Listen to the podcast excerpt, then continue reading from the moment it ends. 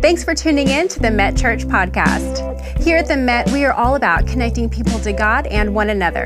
If you have any questions or want more information about what's happening here at the church, then head to our website at metchurch.com. We would love to stay connected with you throughout the week through social media, so be sure to connect with us on Facebook, Instagram, and Twitter. Now, enjoy the message. This morning, we're kicking off a new series. I'm just going to give you a little sampling of kind of where we're going with this. And the series is On the Road. We thought it'd be a fun series for the summer. We're going to give you some ice cream when you're leaving. Is that amazing? We're incentivizing you post COVID to come back on campus. We will give you ice cream. And, uh, uh, the, you know, there's that scripture that says, if you feed them, they will come. You know, that's not actually in the Bible, but anyway. Uh, What we're trying to do is help you get in shape. And by the way, round is a shape. So that ice cream will put you right on down the road, right? Amen. He's preaching now. so we're, we're talking about in this series what God does along the journey of life because we're on a journey. We're all moving from one place to the next place. None of us is where we used to be. We're not in the same places relationally. We're not in the same places financially. We're not in the same places in our careers. Every one of us are in a different place. And when you think about it, uh, real success is just understanding the progressive will of God for your life progressive will of God for your life. God is moving us from point A ultimately to heaven, and on the journey, He will take us on this road from time to time. Sometimes it's a smooth road, sometimes it's a rough road. But on this road, as God is working in our life, He will use the experiences of life to stretch us and to strengthen us, to enable us to be the people He has designed us to be. I love what the late, great Paul Harvey used to say. He would say, You know you're on the road to success when it's uphill all the way. and that's really true. I mean, honestly, I've told you if you're not running into the devil, it might be signs you're running with him. Sometimes the opposition of life you face is confirmation that you're doing the right thing. I mean, listen, if you were no threat to the enemy, he wouldn't be trying to give you so much grief. The fact that you are doing the good things, the fact that you're trying to be a responsible person, to take care of your family, to have some spiritual instruction in your life and the life of your family, don't you think for a skinny minute that the devil would not try to thwart that, that he wouldn't try to stop that? Here's what I found. When you study the Bible and you understand the strategy of our enemy, there's two things he seeks to do, and these are significant. Number one, he will seek to keep people away from God. I mean, that's number one. If he doesn't do anything else but keep you away from God, mission accomplished, because the big difference between heaven and hell is what you do with Jesus. When you read Matthew 7, verse 23, uh, Jesus said, In the last day, many will come to me and say, Lord, Lord, did we not in thy name do many wonderful things? And then Jesus said, I'll have to say to them, Depart from me, you've worked deceit, and here it is, I never knew you. I didn't know you. You did a lot of great things. You were charitable. You did a lot of great, uh, you know, good things for your family, but you didn't have a relationship with me. When Nicodemus came to Jesus confused in John 3, Nicodemus says, I don't understand. How, how can I be born again? How, how can I know that I'm going to heaven when I die? And, and Jesus gave Nicodemus the only answer. He said, Man, you, you need a spiritual birth. You, you need to be, just as you were born physically, you need to be born spiritually. And then he reiterates that in John 14 before he departs for the cross when he says to his apostles not to let their hearts be troubled. And then he gives them this assurance. He said, Look, I am the way, the truth, the life. And listen, no one comes to the Father except by me. Well, I know that. The Bible teaches that. You know that. Well, so does the devil. So what does he do? He's trying to keep you away from God. And he'll use some very strategic things. One of the things the devil uses to keep people away from God is other people. other people, good examples of bad examples. And he will use other people. I, I, know a lot of people say, well, I would have become a Christian, you know, if it wasn't for watching these people. You know, Mahatma Gandhi once said, I might have become a Christian if I'd ever seen one. So sometimes the devil will use people to keep people away from God. How many times we heard that old thing? And well, I'd go to church, but there's too many hypocrites. You hear that one? I hear get that a lot. And I love to tell them, this is a good thing to tell them. Just say, oh, come on, one more isn't going to hurt anything. the church, yeah, it's full of, everything's full of hypocrites. The grocery store is full of hypocrites. Come on. We're all a little hypocrite about everything. Somebody says, how you doing? You don't drop the, the chart and tell them how, you really want to know? Sit down, get some coffee. You know, so to some extent, we all play that game. But my point is, the devil will use people to keep people away from God. Then, if it isn't people, sometimes he uses circumstances to keep you away from God. He'll use problems. He'll use things that we just don't understand and we can't comprehend. He'll use things like Uvalde that happens where it's just an unspeakable tragedy. And somebody says, Well, if there's a God and He's a loving God, how could this God allow these sorts of things to happen? And sometimes, guys, there are mysteries of life because there's evil in the world that there just aren't quick, easy um, um, explanations of them.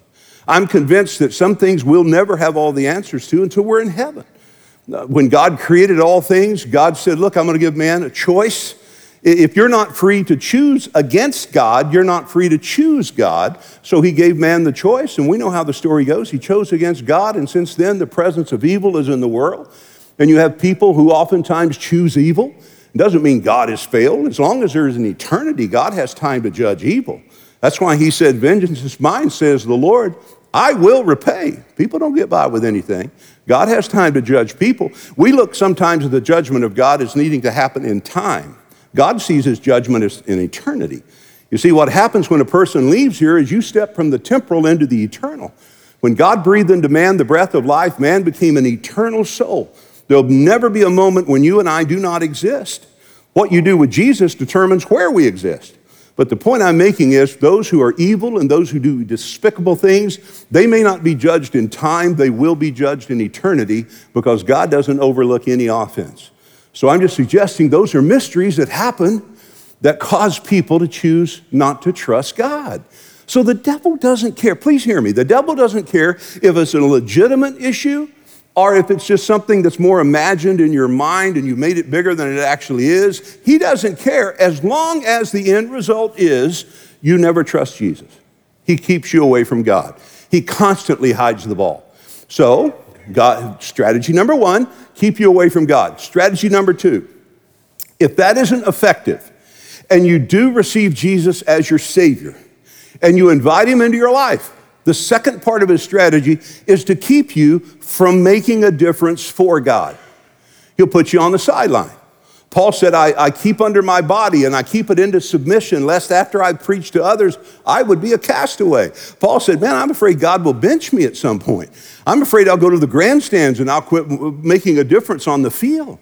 And guys, can I tell you, once you have trusted Jesus as your Savior, you get on this road, on this destination, on this journey, and all of a sudden you start hitting some rough spots in the road. You have a blowout, you have a wreck, or you go off road. And sometimes the tendency is to just simply say, I'm done.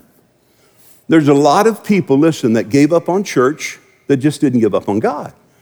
And the devil is strategic, man. He will absolutely make sure somebody comes along in your path to sideline you to keep you from making a difference for God. He uses people.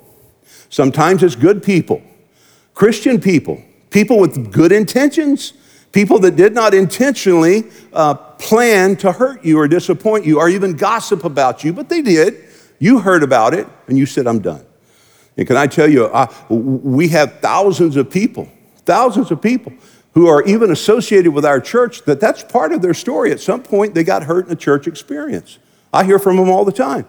And so they're hesitant and they're resident to, to come back uh, and, and, kind of stick their toe back in the water. That's why you hear, you've heard me say many times if you've never got hurt in church, you just didn't go long enough. I mean, hang in there, baby. Somebody will run you down to the glory of God. Everybody in the room has a story.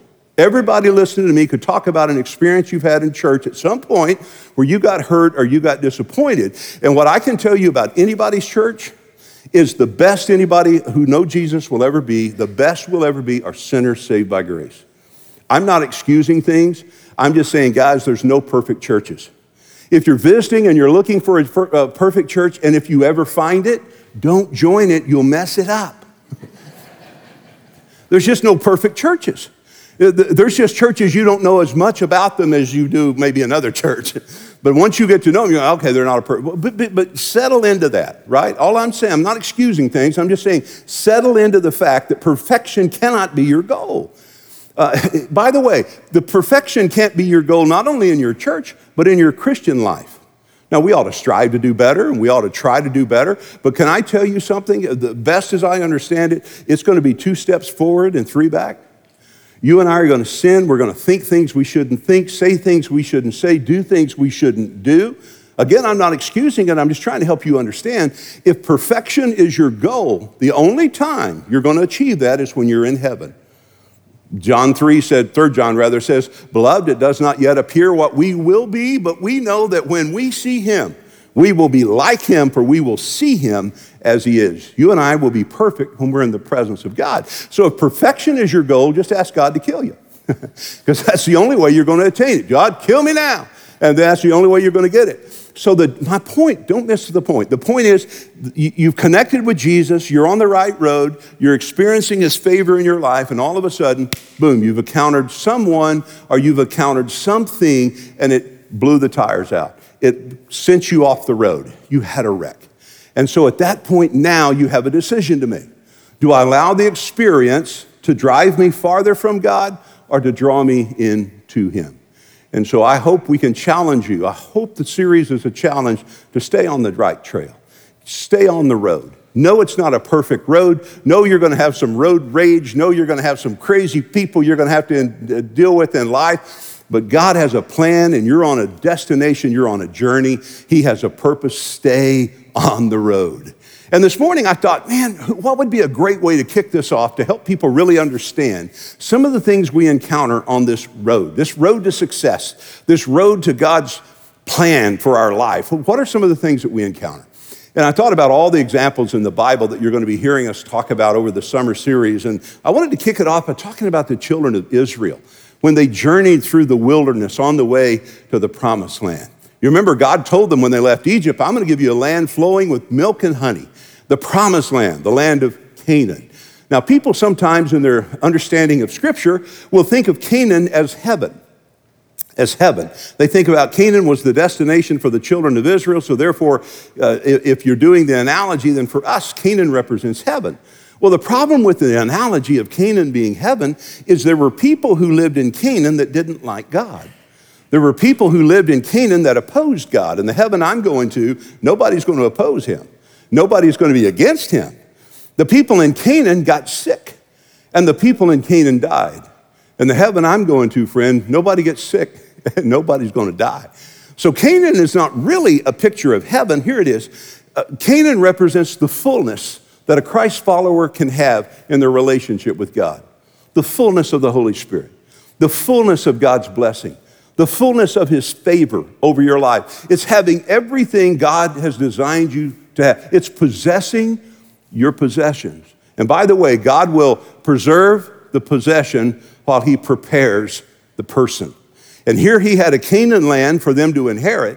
He was preserving the possession, but they weren't ready yet. He had to prepare the person, he had to prepare the people. So, this journey through the wilderness is God's preparation for the people to possess their possessions. So, I'm saying to your heart, God has something for you to do.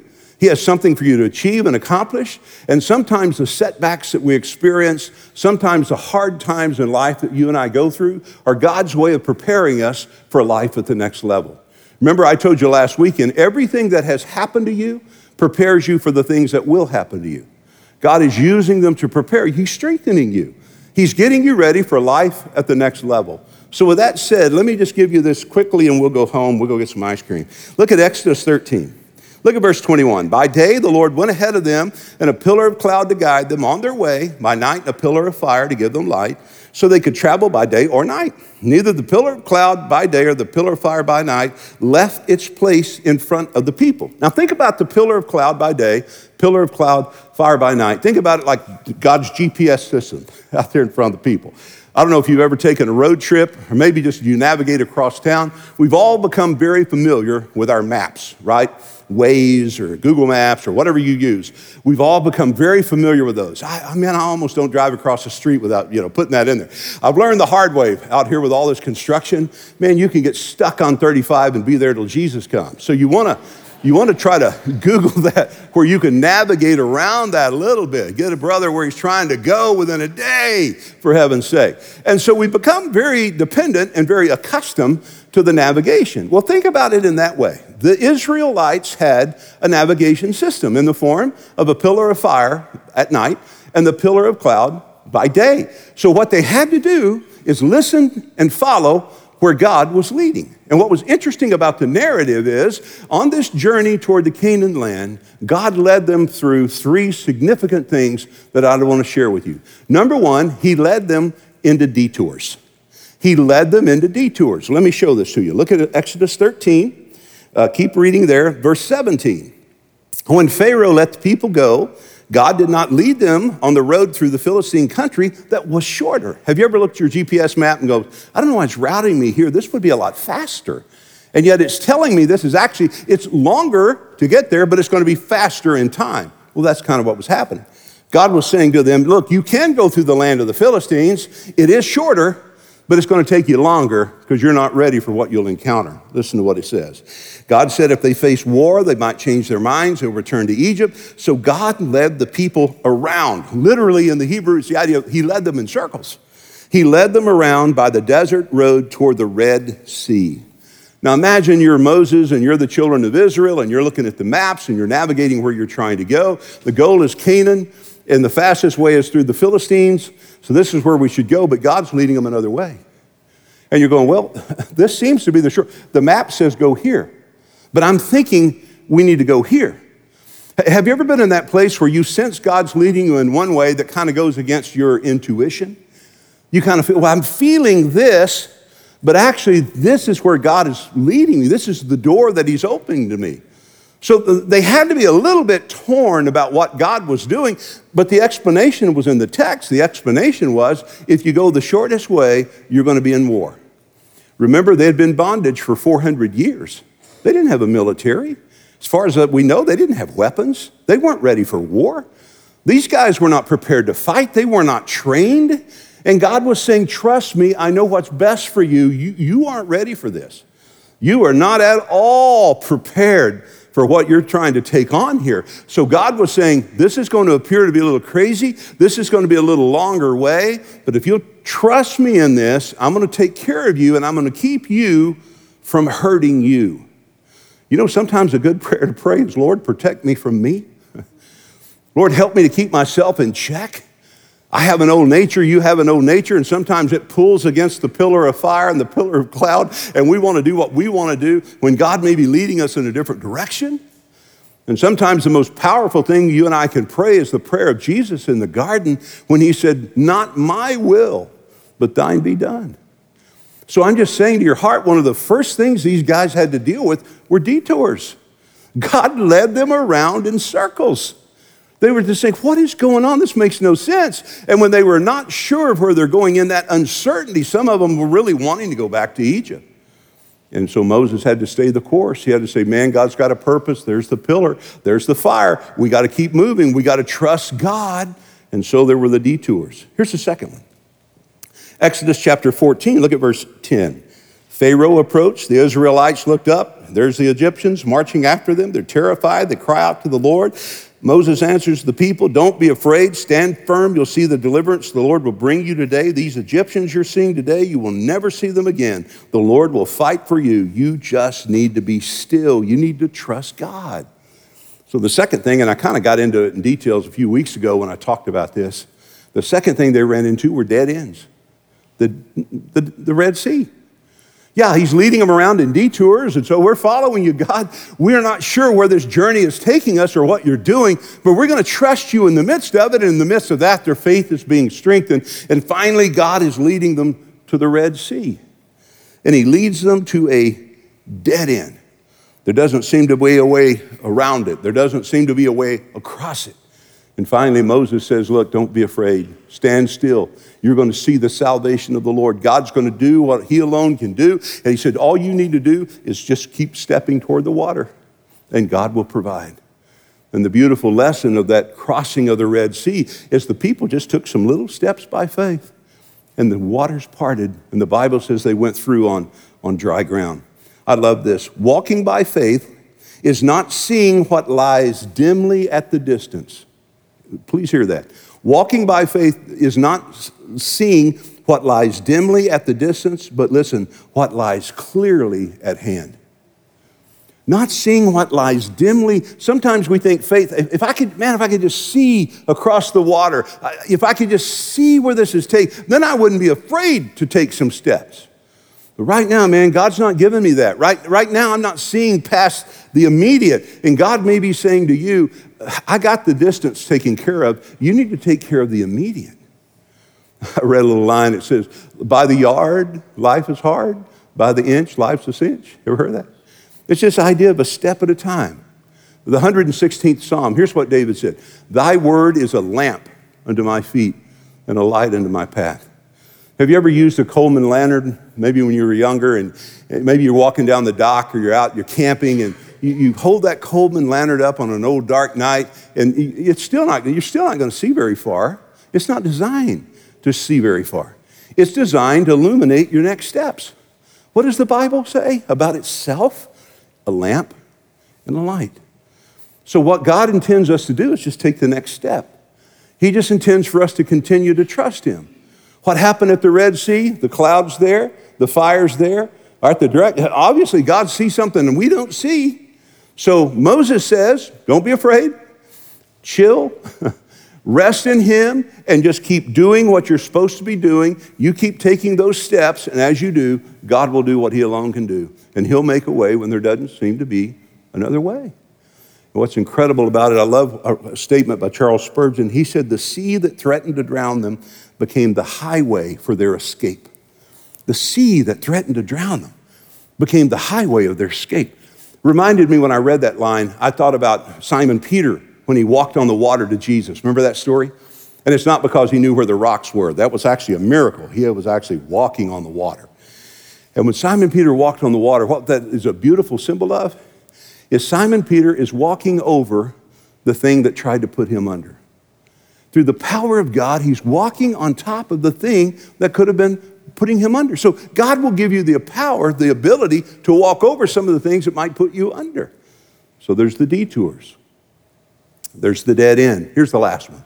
There were the dry holes. The dry holes. They're looking for water. They're in the middle of the wilderness. Look in Exodus 15 now, verse 22. Moses led Israel from the Red Sea.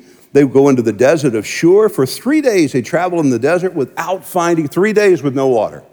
Their supplies are gone. They finally come up on Marah, and they couldn't drink the waters of Marah because it was bitter.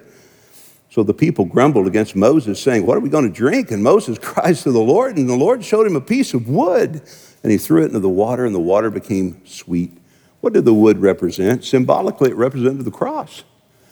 And, and, and, the beautiful picture of that for us today is when you apply, here it is, when you apply the power of the cross to the bitter experiences of life, God can take the bitter experiences of life and make them sweet.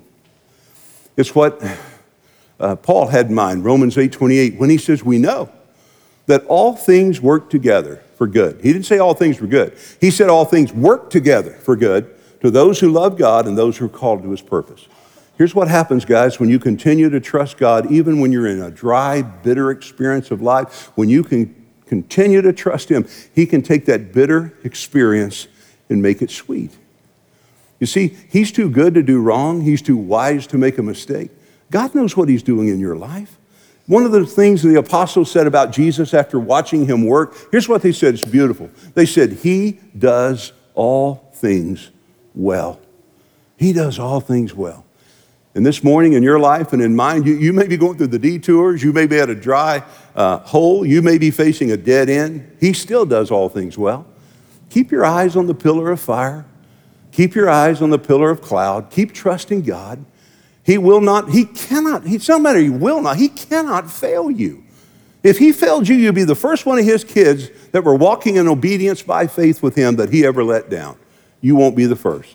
You keep trusting him. And here's what's beautiful. Let me, let me give this. In Exodus 15 27, over the next hill, here's what they discover Exodus 15 27, 12 wells of water and 70 palm trees.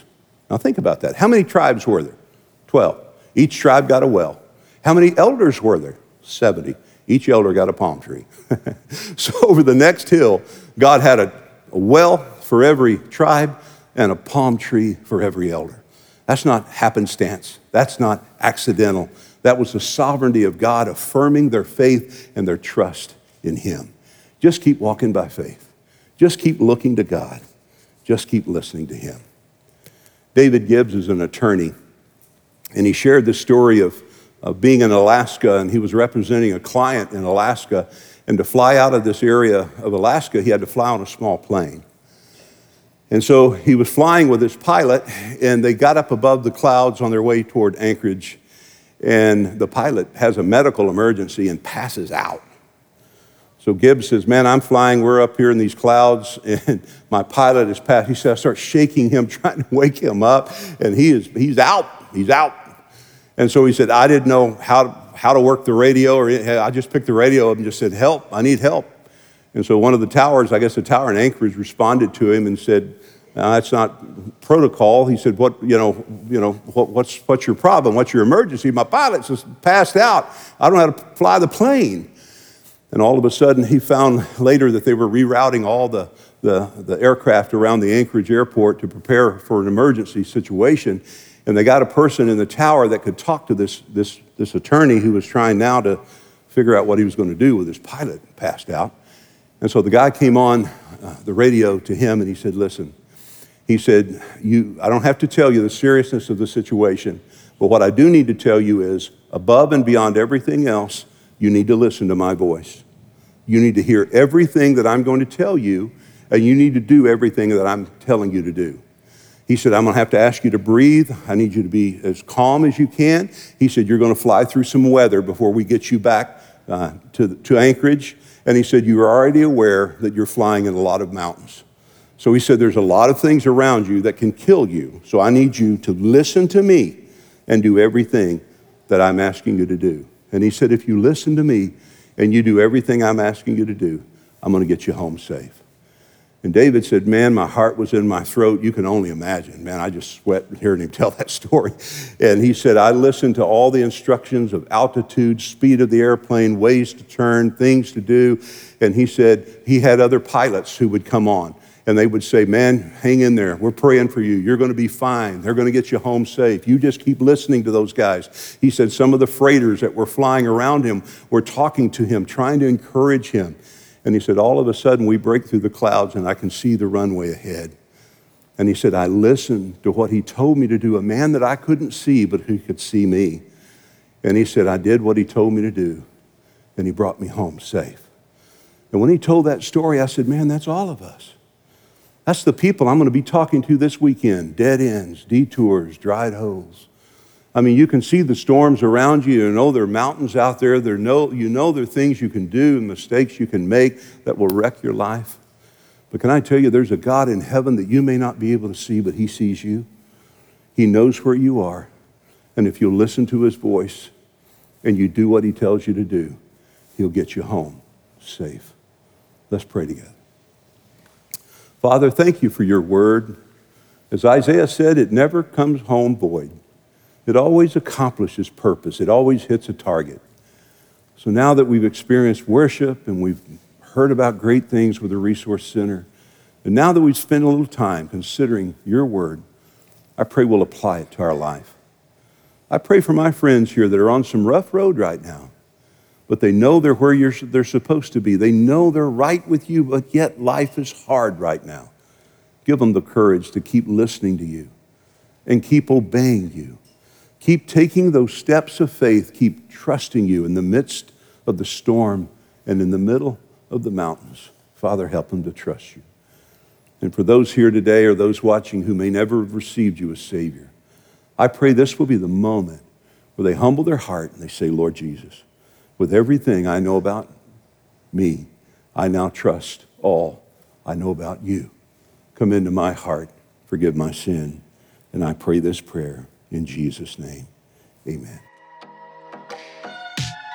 Thank you so much for tuning in today. If you have any questions or prayer requests, please contact us by visiting metchurch.com so that we can follow up with you this week. We look forward to seeing you next week.